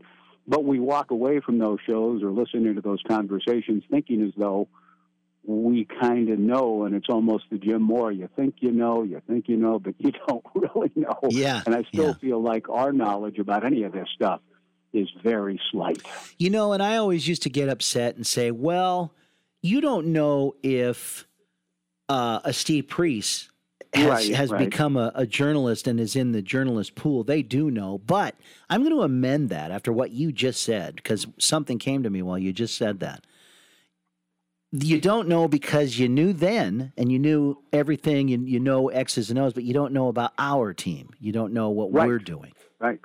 And So- what the internal dynamics Right. of that team and group and personnel. I mean, when you talk to Johnny Hekker about Eric Weddle and his uh, veteran presence and contribution, that was a great question, a line of question to talk about a guy that's seen it all and how important a person such as that is. But the inside knowledge within a team that people that are on the team, people that have experienced the clubhouse, the locker room, the internal workings is just is so far beyond anything we, no matter how many shows we watch or listen Yeah, to, yeah. will ever really know. And I just think that's a caveat to always bring into the conversation. But again, I'm still, I was still impressed by the level of discourse that went on for 45 minutes and probably still going on. I had to leave and get on a bus and come here, but they were talking as we left about uh, Jimmy Garoppolo and Kyle Shanahan and poor decisions made, and, and they were strangers to one another when the conversation Well, you know, began. anything that can bring us a common bond is good. By the way, going back to Right, I Johnny. Hekker, going back to Johnny Hekker, how about the amount of um, just natural love for Oregon State? It was great when he. Yeah. I asked him about. Uh, the whole Jade Carey thing, you gave me that idea for the question, and not only that, but they mentioned going to some of her her meets, Right. and then he drops Tanya and Michael. Years ago, Yeah. too. Yeah, years ago, and I thought, wow, okay, we didn't ask for that, but this is this is gold for Beaver fans. Yeah, they're all in. They're all in and love the Beavers. You could tell that his love for Oregon State and the opportunity it provided, and the fact that he met Michaela at Oregon State, and they have a family now as a result of that. The bond, the root. I mean, it's deep. It's Yeah. genuine. It was fun. To, that was fun to listen to. Okay, we'll let you go, but uh, you know I'm going to get excoriated if we don't ask a couple of questions about basketball. Do you expect Wari to be able to play longer minutes tomorrow? That's a good question. Certainly, he was a shadow of himself last night in the five minutes, 17 seconds he did play. Uh, I've seen him you know, around the airport moving a little slowly as we head to the gate, so I would doubt it. Okay. But he'll probably take the day off, get treatment, ice, you know, all the things that uh, Toby can do in trying to get him ready. It certainly would be helpful to have I mean, they're, they're you know, they're, they're without a lot of guys right now. Xavier and Isaiah didn't make the trip, and they're already down, of course, uh, Gianni and Rodrigue, and, and now Warith was a non-factor last night. I didn't know about out of CHS is on the trip, a walk-on kid, just to, to have enough guys on the bench. Yeah. But uh, it, it's a there's no doubt, John and TJ, it's a it's a tough stretch, and I'm I just hope that uh, that they're able to play better for longer stretches and, Yeah. and make it competitive tomorrow afternoon in Boulder. It was for a while, but then the bottom fell out, and I know it could be a low point, and sometimes you know teams rally. You know they're not going Mhm. to probably rally for a great record and and the finish like we saw last Yeah. year, but if you can just finish with some sense of of uh, positiveness, that's all you can ask for at this point. Yep, that, that- that's right. And, and on the women's side, uh, something we've kind of known for a while was confirmed. I mean, we it's knowledge that that we had about Taylor's situation that we were asked to embargo. Yeah, and, and I guess that has been confirmed, and that is disappointing. I do think the reason there was some hesitancy because sometimes in certain situations you you see if maybe you can get better or, Yeah, or heal and, or and have something left at the end, and then do the surgery when the season's over. But evidently, it was de- de- deemed prudent for Taylor to undergo the surgery now, and, and I'm I'm really proud of the way the women's team is playing without her. Uh, it's it's a huge loss, but they've been playing well of late without her, and got a big trip and a big game today, later today, uh, in TJ's old stomping grounds. Does it say anything bad about me that I really enjoy theater and I'm kind of looking forward to what happens tonight with Kelly Graves and Adia Barnes? Uh, you know, it's a little bit you, you're you're looking forward to it. It's so it's interesting to me. We'll close on this only because fights. Yeah. You know, people go to hockey games. "Ah, I didn't come here to watch a fight, and yet when a fight occurs, as we've talked about many times, everybody gets out of their seats to lean in closer to watch it. Yeah. I didn't come here to watch it, and I've always wanted to say to those people, well, if you see a fight break out on the ice, get up, walk out until it's over, because you didn't come here to see that. right. And Well, no one would do that. nobody, Nobody gets up then. No. But Wayne Tinkle told me there there were a couple of uh, old friends of his from Ogden, Utah, at the game last night, sitting right behind the Beavers bench, and they came down. And they told me briefly, I met them briefly, the Woodlands from Ogden, they're big mm. Weber State fans.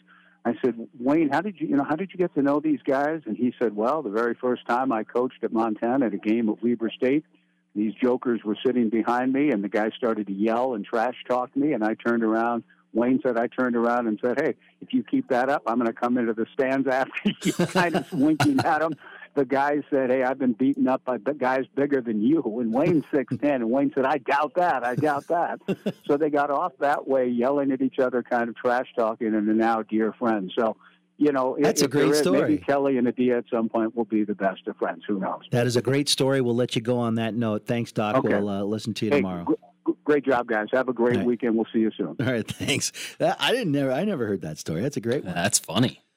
I'm coming after you, and then they end up being friends enough for them to come all the way over and Now, watch joking this game. sense, you make that threat like kind of seriously, kind of not, and then the guys loosen up a little bit and stop trash talking you. Uh, some more information on that Blazers trade and why the the Clippers, I would believe, initiated this trade. Uh, so it is announced today. Ty Lue said that Kawhi Leonard is probably not coming back this season to play, so the Clippers will need a wing. I don't know enough about uh, both teams and, and all the individual players to really comment on it. I just I like Norman Powell. Mhm. But uh, you were reading something about the emergence of Anthony Simon, which Simons, yeah. And uh, a texter uh, text in 971 area code. Uh, so he uh, that reminded me of this, and I went and go Google it just to double check. So it said Norman Powell just signed a new contract before this season. Uh, Robert Covington is, a, is expiring contract, so you get those guys off. Um, and Powell with wing help in Los Angeles. Uh, I believe they're in the playoff picture. And then says maybe this sets a trade uh, staged to trade for Ben Simmons, which I think is interesting. Well, I the early uh, returns, the early returns from Twitter, Dwight Jaynes from Portland. You've been begging for it lately, and now you're getting it. The tank, in all caps, is on the way. Just understand that every move this team makes from here on needs to be very close to perfect. Not much margin for error when you drop into the lottery. Oh, and a lot of luck would help. That's Dwight Jaynes. and his Twitter. Uh, there's a radio station in Portland that did a, uh, a Twitter, what do you call them, survey, and the reaction question mark good move 6% eh salary saver 24% uh, what 22% and the overwhelming favorite in this survey was what in the heck and that's not exactly what they wrote what in the heck are they doing? All caps 48% and they're up to 294 votes. The last time i read it it was 105 votes. And um, there was Andrew Nemec who who follows them said I, I sure hope that there's a lot more to this deal in in in uh, backing up the uh, the Trailblazers. So there you go. So Canzano tweets Trailblazers SMH, but then someone responded breaking down uh, with a screenshot from uh, Chad. Chad in Portland is his name on Twitter. Pretty sure he's on Rip City Radio 610, which is uh, what where Brendan Slaughter works as well. Yeah. Uh, he breaks it down like this.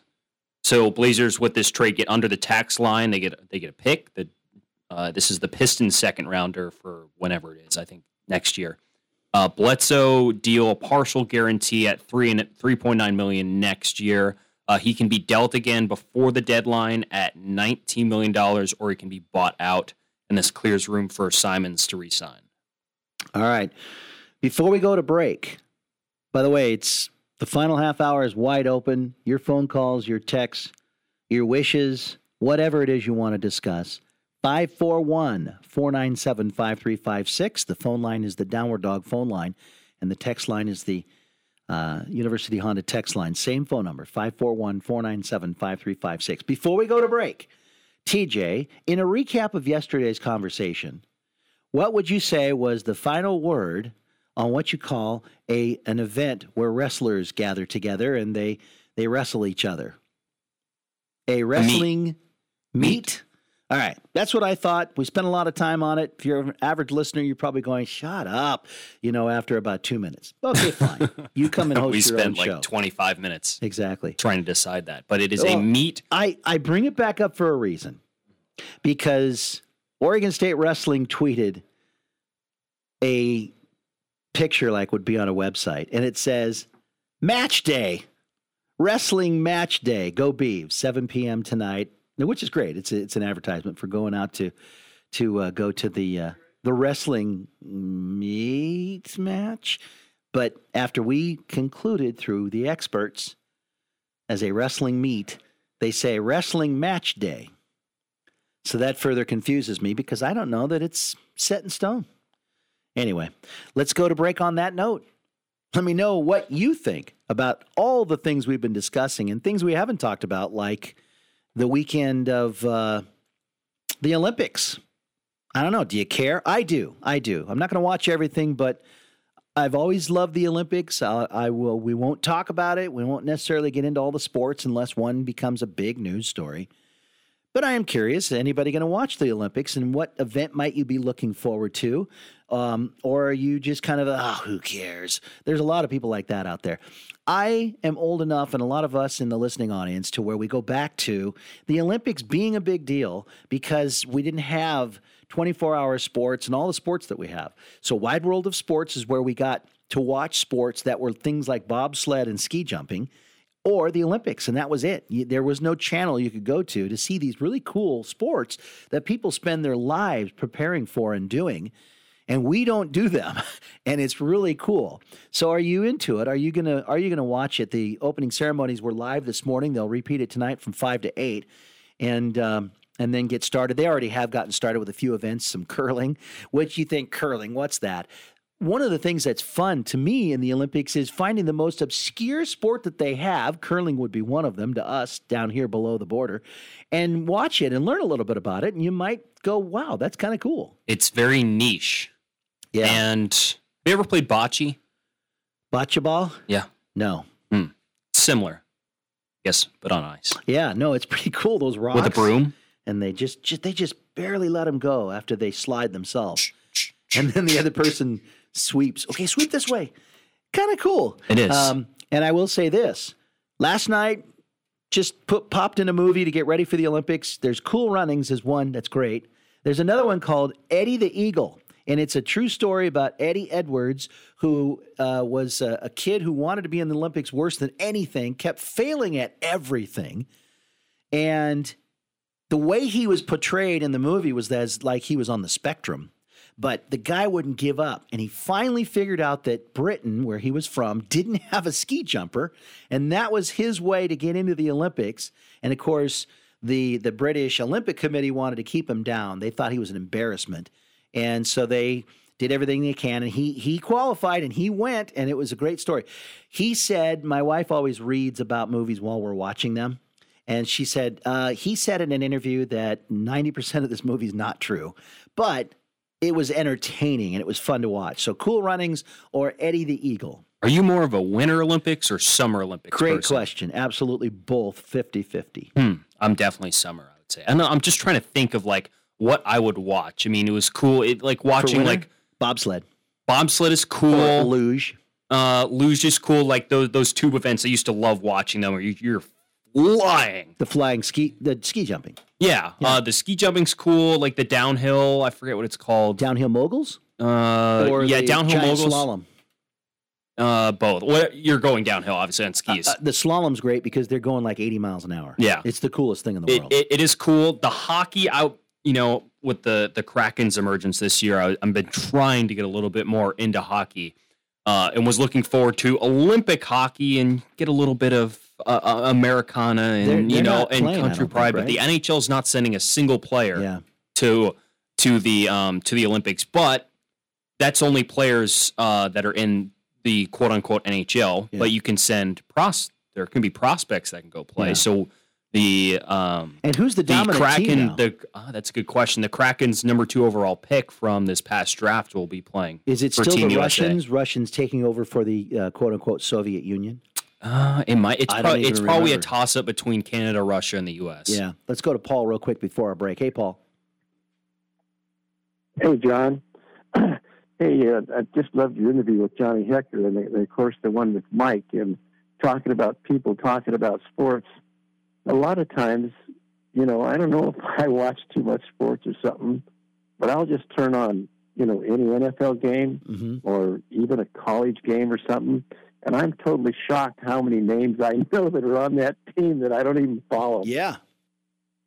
I mean, it's it's it's like crazy. I'm going, how do I know that? Why do I know that name? You know, I've heard it. I've seen him play.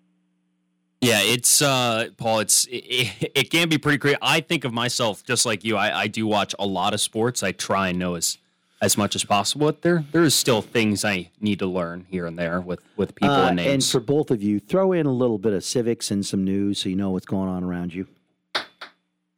Well, yeah. I mean, it, I mean, it, it's just it's knowledge. Even though it's knowledge about sports, it's not not all that important. But it, it, it shows you that your your mind is still sharp and that that you can actually remember that kind of stuff. It's kind of I don't know. I get you know, it's it's kind of cool.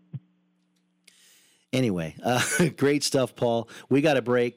Dave's on the line. Hey, we'll He'll join us next. John, we'll see you tonight. Sounds good. Sounds right, good, man. Paul. All right. Wrestling tonight, 7 o'clock, Gill Coliseum. Uh, Cal Poly coming to town. Back after this timeout, again, the phone line 541 497 5356. And uh, that's the University Honda text line or even the Downward Dog phone line on 1240 Joe Radio.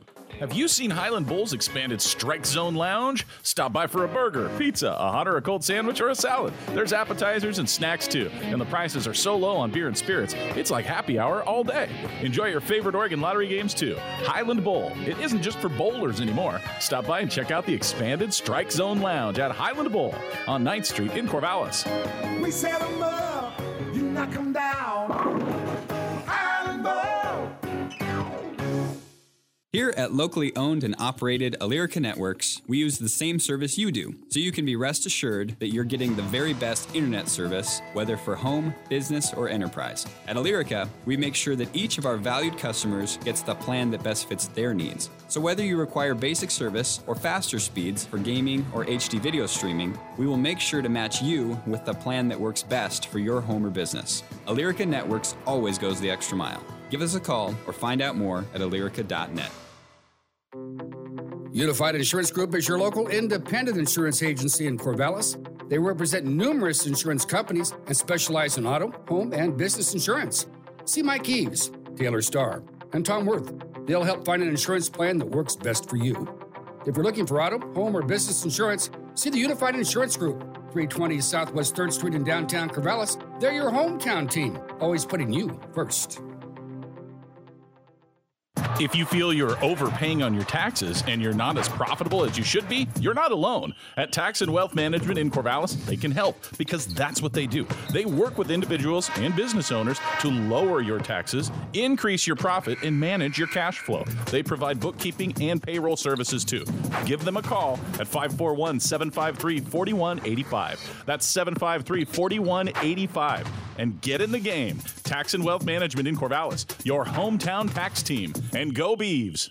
Kraken Cards in downtown Corvallis carries sports cards, Pokemon cards, MTG cards, board games, collectibles, card sleeves, playmats, and more. Have you been to Kraken Cards yet? If you're into sports cards and games, Kraken Cards is for you. Kraken Cards' knowledgeable staff can help you find what you're looking for and at fair market value. And for you Oregon State fans, Kraken Cards has a dedicated Oregon State alumni box to browse. Kraken Cards, 114 Southwest 3rd, downtown Corvallis. Kraken Cards, your connection to everything fun. Middleton Heating has kept Mid Valley residents comfortable for over 72 years. Middleton can service, repair, or replace all types of brands of heating and cooling equipment. Plus, they offer financing options on new equipment and also participate in state and federal incentive programs. If your heating unit is giving you trouble, if you have kitchen or dryer venting needs, or if you're just looking for some sheet metal, call Middleton Heating today. You can count on Middleton Heating for all your heating, cooling, venting, and sheet metal needs. Find them online at middletonheating.net. All right, welcome back here uh, as we no, we got one more short break coming up here in the next half hour. Uh, 541 497 5356, the number to call or text to. And um, we do have a couple of new texts, or one anyway. I have a question similar to wrestling match versus wrestling meet, volleyball game or match. Is it a hockey match or a meet? Uh, it's a hockey game, actually. They play a game of hockey, but they do. So with the volleyball one's curious because I think they call it match a lot, but it is technically a game. They do call a it match a team versus a team in one singular game is a game. I've heard you play a game of baseball. I know, I you know. play a game of football, a game of basketball, a game of volleyball, a game of hockey. It's not easily answered that I thought. We have opened up. It was a silly. I'm really not sure. Can anybody help me? I'm vulnerable to not knowing something I think everybody else does, only to find out nobody really knows. Maybe Dave from Tom Water does. I don't know. But anyway, Dave, uh, welcome to the uh, the Joe Beaver Show here on a Friday. Good afternoon, gentlemen. Uh, John, I'd like to do a little potpourri, jump around on a few topics if you're up for that. I love that. Okay, so I, let me get the most uh, pointed question out of the way first. Have you noticed that your show doesn't generate many text or calls regarding Oregon State basketball? And isn't that or shouldn't that be of concern if my impression is correct?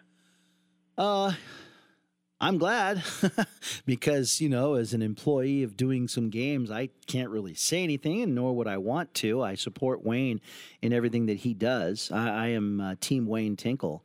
But, uh, and so if someone were to call in and they really want to rip on the program, I'm not in a position where I want to do that or would do that. But, but, yes, what you say is absolutely true, at least in, in all of sports talk and and and everything if if there's not a much if you're not griping it seems like there's no interest that there's that's a fair thing to to uh, come to Well, John, I didn't I didn't ask that question with the intention of ripping Coach Tinkle. no i know i know i know He, he's one of my favorite coaches at Yeah. Oregon State Yeah. because he you see, he's very prominent at other non hoops events.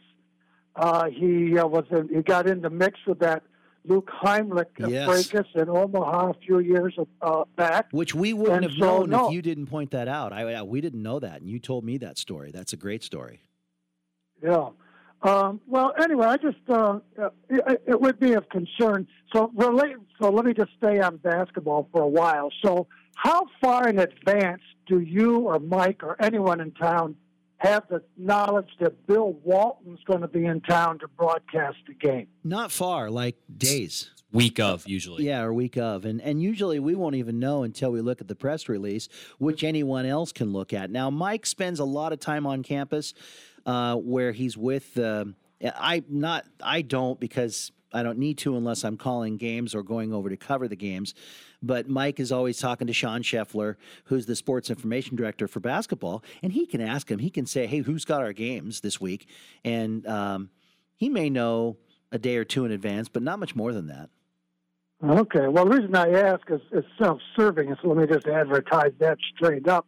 Because the next time he's in town, I will drive to Corvallis personally to give you and or Mike two of my books, so you can give them the bill, hoping I'll get a, a, a five-second uh, tout on a, on a broadcast. Oh, you But know what? switch to Do that um, at the beginning of a year, and at some point, if Mike He'll carries that book around with him, if Bill Walton's doing a Beaver game and Mike goes to shoot around, which he does to get his interviews, Bill's there. So if we know that Bill's doing that game, it's almost a guarantee he'll see him in a setting where there's time to do that. Um, I'd say give Mike the book and say, "Here, carry this for the whole season." Okay, very good. Let's well, let's switch to football. Have either you or TJ, since Mike's in Salt Lake City or about to leave it, have either of you ever been to the football sta- Utah football stadium there in Salt Lake City? I have walked past it. What about you, TJ? I have not. Um, I did Uh, women's basketball and some men's games, and I uh, we were staying at the Marriott that everybody stays at. Um, and I walked to campus to go to the bookstore and walked right past it. And you know the, in fact, it was right before that Winter Olympics where they hosted it, and I don't remember what year that was. I I think that facility that's a, actually a top echelon football facility in the com in the conference, in my opinion. And the view you have of the Salt Lake Valley Yeah, from what must be the west side of that stadium, which is where they usually put the visiting fans. It's just simply tremendous, especially if you're there for a late afternoon or a night game. You Yeah, get these and- great sunsets over at Bonneville Salt Flats. it's way up on a hill, and um, I know that they just put in. I don't know how many millions, but mega millions to upgrade things and make things even nicer. My friend, one of my best friends, lives and works in Salt Lake, and his company is season ticket holders, and he tells me all about what's going on there. So they're they're upgrading, and uh, and Whittingham can can write his own ticket, uh, and they're a player. I always complained about them. I said they are the little stepbrother that moved into the conference when they did, and they got they got our better room in the house and I, I thought they're they're a mid major coming in, and they're welcome to the to the big boy league. But after this year, and and the run, the the general run, and the fact the Beavers struggle with them, uh, except for this year, I say no more. I won't I won't talk to about them that way anymore. They are they're they're legit. They're in, and they're they're a force. Yeah, and they've gotten to be a nice kind of uh, regional rivalry Yeah. for the Beavs too. So going to the NFL, ask you and TJ, the publicity of the NFL that Mike was t- the Yeah. the, the prominence of is is that a chicken or an egg thing? In other words, do the Stephen A's and the Skip Baylesses and the Colin Cowherds do uh, it, do they talk about the NFL as big, or because they are always talking about the NFL? Is that what it is? So break down the chicken and egg there Well, for me, fellas. I think you can break it down as well as I can. Um, in the respect of the time, and TJ's got a take, but TJ, with all due respect, I think your take's going to come from a much younger perspective. Dave, for you and me, uh, we've seen it through the decades. Uh, baseball was America's game, but not necessarily in numbers. And when the NFL came into into uh, being a league, the NBA is a really young league. The NFL is much older. Uh, it, I, I I don't know when it took over, but I think it's always been a, the Goliath, the, the ac- absolute king, because of the sport itself. And I've posed this question, Dave: Why at Oregon State University?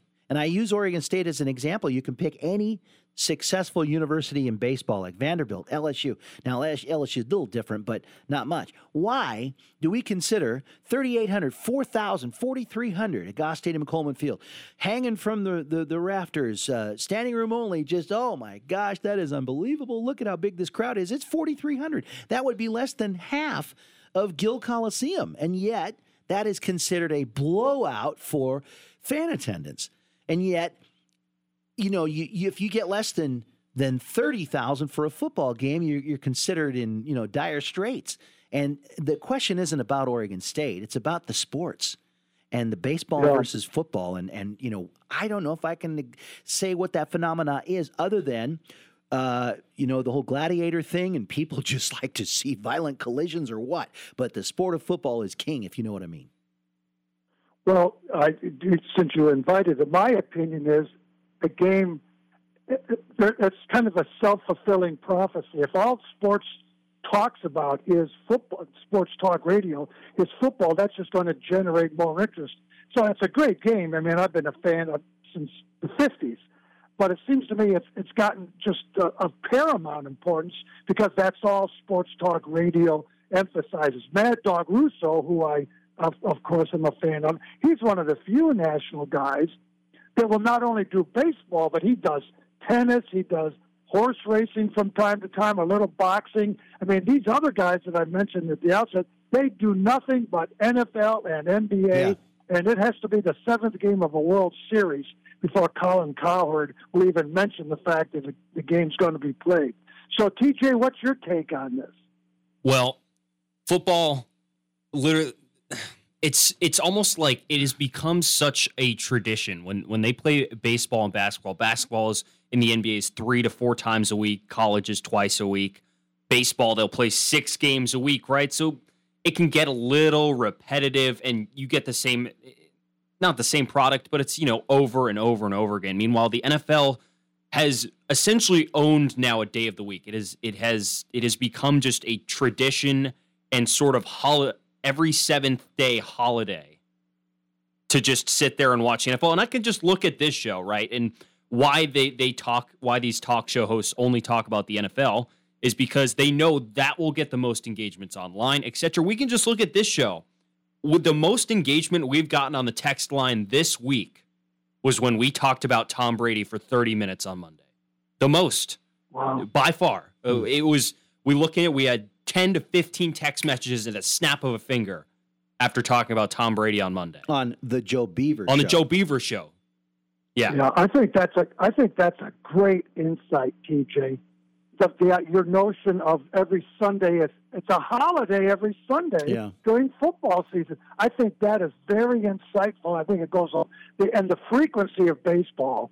Uh, I mean, I've, I've argued on your show and others, including Mad Dogs, baseball needs to cut down to about a 120, 140 game season because 162 games is actually counterproductive. It's the old less is more. If there are fewer baseball games, you're more likely to get people because you've got the fixed costs every time you open those stadiums 81 times a year. If you only open the stadiums 50 or 60 times a year, you're probably going to get as much fan revenue, but you've cut your overhead by one third. But I don't think baseball is a sport that is created to be a one time short term event like football is. I think it's a romance. Mhm. It's the summertime in a ballpark and a, and a picnic in, in beyond right field. Now I'm thinking, you know, the 1910s. Uh, you know, that kind of uh, spend the day in the ballpark and then every day they play. And, and one thing I appreciate about it is if you're on a losing streak, you know, you got more games uh, in front of you. So it's, I think it's a different thing. The whole George Carlin routine. Did you hear that routine? Baseball versus football, and it's very funny. And uh, it's just football is event. Now the the event that TJ's talking about for the NFL is the same for Saturdays for college football and Friday nights. Yep. For, for for high school football, it's just the sport itself has this grab on all of us. Uh, I don't know because it's the I don't know the uh, the gladiator aspect. You've got your Mhm. shield and you've got your your sword. You've got the helmet and the collisions and oh, I don't know. I just love it. Well, I'm not suggesting baseball go to one game a week, but they, it's, mean, there'll be there'll be week there'll be uh, several weeks in a row will go by. The Mariners are playing every day, like for 18 or 21 or 24 days straight. Yeah. And I maintain that's uh, five games a week is certainly plenty. So here's my last point of dialogue with you, John. I appreciate the airtime. This is kind of a business question, and I have a vested interest in my question. How important is the streaming of the Joe Beaver show as opposed to the standard tr- uh, terrestrial broadcast over the air.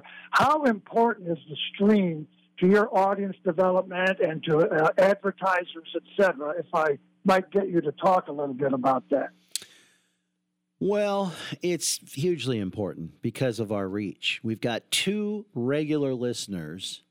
I think it's Fred and uh, and Dave in Sandy, Oregon. Every day, we, we've got uh, li- two listeners in Sandy, Oregon. We could never do that on a thousand watts uh, without the stream. We've got you in Tumwater. We've got Mike in Seattle. We've got uh, some family in Tillamook. We've got my morning show does. I don't know about this afternoon show. Uh, it's it's pretty big.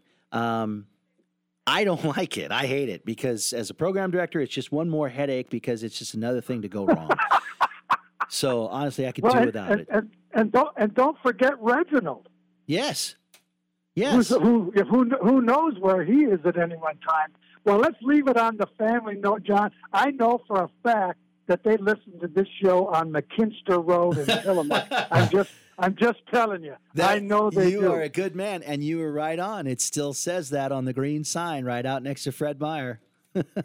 my my wife was knows she's very familiar with its location. All right, great call, Dave. Have a great weekend. Take care, you too, guys. All right, good questions. Good Yeah. questions on football, baseball, and uh, the internet. What were you going to? You were going to do a take on, Well, on just the internet. it- that's you're only noting people who, who interact. We're not even counting people who we have no idea that Right. listen to the show that don't text or don't call. Right. Even though we're Which is, uh, we- everyone should be texting and calling because we want to hear your opinion. Yeah, back and we we do uh, have numbers to those who listen to the podcast. Now that's not the stream. Mm-hmm. That's taking time out to click on our podcast and listen to it. And we only get download plays. We get I can see we can see downloads on there. Mm-hmm. I don't I don't see plays. There's probably somewhere you can look and see plays, but I don't see. I just see pretty much downloads, which you know do pretty good. Okay, I have to ask you, what's the difference? You well, just- download a download. You're physically going to the podcast and you're Putting it downloading onto it your onto your computer or your phone. device. Meanwhile, like so that you with can listen to it later. Yeah, and you could you could listen to it offline if you needed to. With a lot of my music, it, it is downloaded when I save it to the playlist. I usually listen to all my music is. I have it that playlist downloaded, so I can listen to it whenever. But if I'm listening to a podcast, if I'll listen back to this show, I'll just stream it. I'll just go to there and I'll click, you know, just play. It'll stream it over the internet. right, right. So that that that is the difference there, and I didn't see numbers there on on plays because that number could be significantly higher. What what qualifies as a play? Ten a minute of listening, Probably thirty seconds of listening. clicking on play for ten seconds. Yeah, probably. What's So, uh, what's one song in your playlist that people would know? Jeez, would you any of you know any of this stuff? I need to pull it up. Are you a rap kid? yeah, I am. That's Okay, why I know you guys don't listen to we any of it. wouldn't know any any of it. I mean, "Blinding Lights" by The Weeknd. I mean, it's been played a gajillion times Uh, everywhere. You my, probably my know. son is a big Weeknd fan, so I so you probably good. know. Yeah. So that's one of the songs in there. It's he's a very good artist. Is there anything from any other era? No. Have you tried? I listen to it sometimes when Christmas comes around. what about just you know uh, like a regular radio station playing the hits of 20 years ago do you no, hear I'm a, good. a song from queen or journey or foreigner or even something in the 90s or the 10s and go oh that's a good tune Tens? Yeah. Oh, 2010s. yeah Yeah. I mean, there's some classic throwbacks there. I don't have. I don't. I have a couple. I have a couple of songs I would have listened to like early years of high school, like on that playlist. But again, still probably well outside of your mu- music range. is it um It's more rap. is yeah. it swear word rap or Oh yeah, no, rap? we definitely cannot play it on the the, the radio on the oh t- FCC would FCC would be knocking on this window right when here. I when I moved here in 1999, and I was uh, doing this job here, but also the the voice of the women's basketball team for I don't know six or seven years. In the first two years, I roomed with a guy, and I think today's his birthday. Grant, great kid. He was a sophomore in college. We roomed together, so I'm hearing him- the music that he's playing. I can hear it coming out of his headphones when we're in our room or or whatever. And we got to be pretty good friends. And I just couldn't help but, you know, kind of try to mentor him and say, dude, garbage in, garbage out. And it was just awful lyrics. You know, swear word this, swear word that. See, it's not even And all he- like he he would do the same thing and roll his eyes, and Mhm. that's fine. But many years later, he's now in his forties with a couple of kids, and kind of like going, "Yeah, yeah, okay, I, I get it, I get it." I am always curious what I'm going to listen to when I'm older. I have no idea. Just thinking of eventually down the line, my kids listening to my music, like would they roll their eyes at it? If like They this will. this very music, They will. because it, it's just funny. I, I think. The reason why I know they will is because I, I like reaction videos on YouTube. I'm mm-hmm. kind of addicted to them. And it's the younger set listening to older music and going, this is a great song. There's some rap artists or rap fans who will listen to 90s rap and not have any knowledge of it. There's because there's some like classic stuff. We can go back like you know the early days of, of Dr. Dre and, and Jay Z And, and, these guys and- who love rap had never heard it yeah, before. uh, that that stuff is like classic. That movie, by the way, is a very good movie. I thi- It very it details like just the bringing up of hip hop, but you know that like the early days, like I know that stuff is like classic, not like my kind of hip hop that I listen to. I like the the more modern uh modern version of it, but uh Hmm. it's it's good in interesting music taste. Uh, there is a text here I need to respond to. Jeff Yeah. uh, Jeff texts in, did I go to any hockey games while I was at ASU? Yes, I went to uh, four, I think. I called three of them and one as a fan. So that was that was cool. And the one Um, as a fan was uh, at Gila River Arena, where, where the called a hockey Coyotes called three of them. Gosh, I, do you know the rules?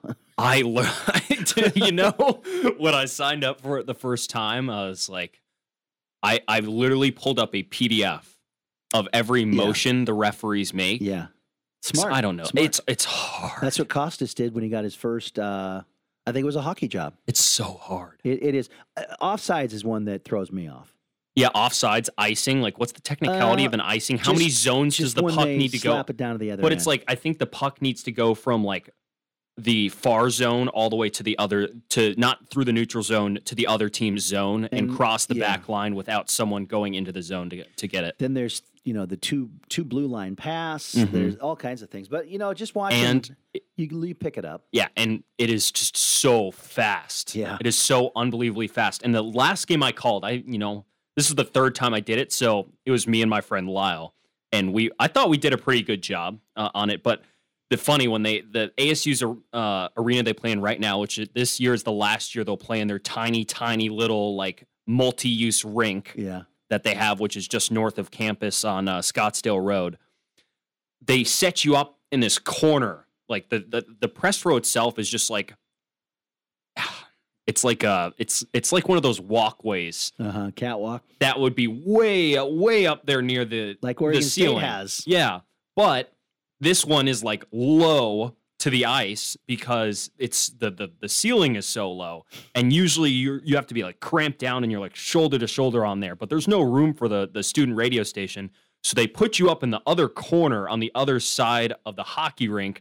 And there's there's a couple things you can't see, and there's a speaker right behind you, bla- blasting music and such which you would think, oh, maybe it's easier when the ref uh, explains what what the foul call was. but the hardest thing to do is line changes. It, Yeah. Like new players every minute, it's tough, especially for the other team Just that you just don't watch them. them. 'em My, my friend Josh, who who calls games for the uh, the Ontario Reign, they're the AHL affiliate of the uh, of the uh, of the LA Kings he he's he's a very good hockey broadcaster. He he did a lot of the ASU games, and he tried to teach me and Lyle as much as possible. Two guys who had never called or really watched hockey before, trying to do it. But Dean Vrooman, uh, longtime voice of the Portland Winterhawks, was exceptional. We'll be right back to wrap up the show. Stargazer Premier Florist in Corvallis knows that the one you care about is expecting a thoughtful gift this Valentine's Day, and they're ready to help safely deliver them the best arrangement possible. Choose from Stargazer's wide selection of Valentine's Day flower arrangements, and they'll safely deliver a beautiful, unique gift right on time so you can show them just how special you'd like them to feel this February 14th. Stop in, call, or view Stargazer's selection of holiday arrangements online at stargazerpremierflorist.com. Stargazer Premier Florist, 925 Northwest Circle Boulevard in Corvallis. Have you been putting off that home remodeling project? If one of your New Year's resolutions is to get it done, Corvallis Floor Covering can help. They invite you to stop by and browse through their large showroom with a wide variety of carpet, laminate tile, wood flooring, and window coverings from all the popular brands. The staff at Corvallis Floor Covering thanks you for your continued support over the last 34 years and looks forward to working with you in 2022. For more information, log on to Corvallis Floor Covering. Shop local, shop Corvallis Floor Covering, corner of 2nd and Van Buren downtown, and go Beavs! If you are a veteran and live in Linn County, there are benefits and services available to you at Linn County Veterans Services. You've earned them, use them. Call 541 926 3882 and take advantage of what you've earned home loans, disability compensation, health care, transportation, and more. Linn County Veterans Services is here to help you. If you are a veteran and live in Linn County, call 541 926 3882 and thank you for serving your country. Linn County Veterans Services, serving our local veterans. Let's recap. Recap, we have two minutes. Uh, who we had this week? Today, Johnny Hekker, Mike Parker. Yesterday was Michael Chaplin. Michael Chaplin, Chris, Chris Pendleton, and oh, and Uh, Steve Gress. and Steve Gress. Nobody on Wednesday. Well, we we just talked about Jimbo on Wednesday, and he responded to us on Thursday. He did. He got very upset with the notion that they have thirty million dollars. glad to see our reach goes all the way down to College Station. the magic of the internet. it is great. Uh, Dave asked about the stream. They're listening to the stream in College Station. we should have uh, not a contest, but just ask who's listening from from where, so we can If you- get an idea. Sandy, Portland, and Tillamook, and Seattle. We know that. I don't know about anywhere else. Who's the farthest? If you think you're the farthest away, text the University Honda Yeah. text line Yeah. 497 5356. Well, for uh, for today, for the weekend, but certainly we'll we'll pick this up maybe on Monday. JB Long will join us next week, the voice of the Rams. He just was was slammed today, and he said he will come on next week with us at some point. So we'll get that perspective, the actual week of the Super Bowl.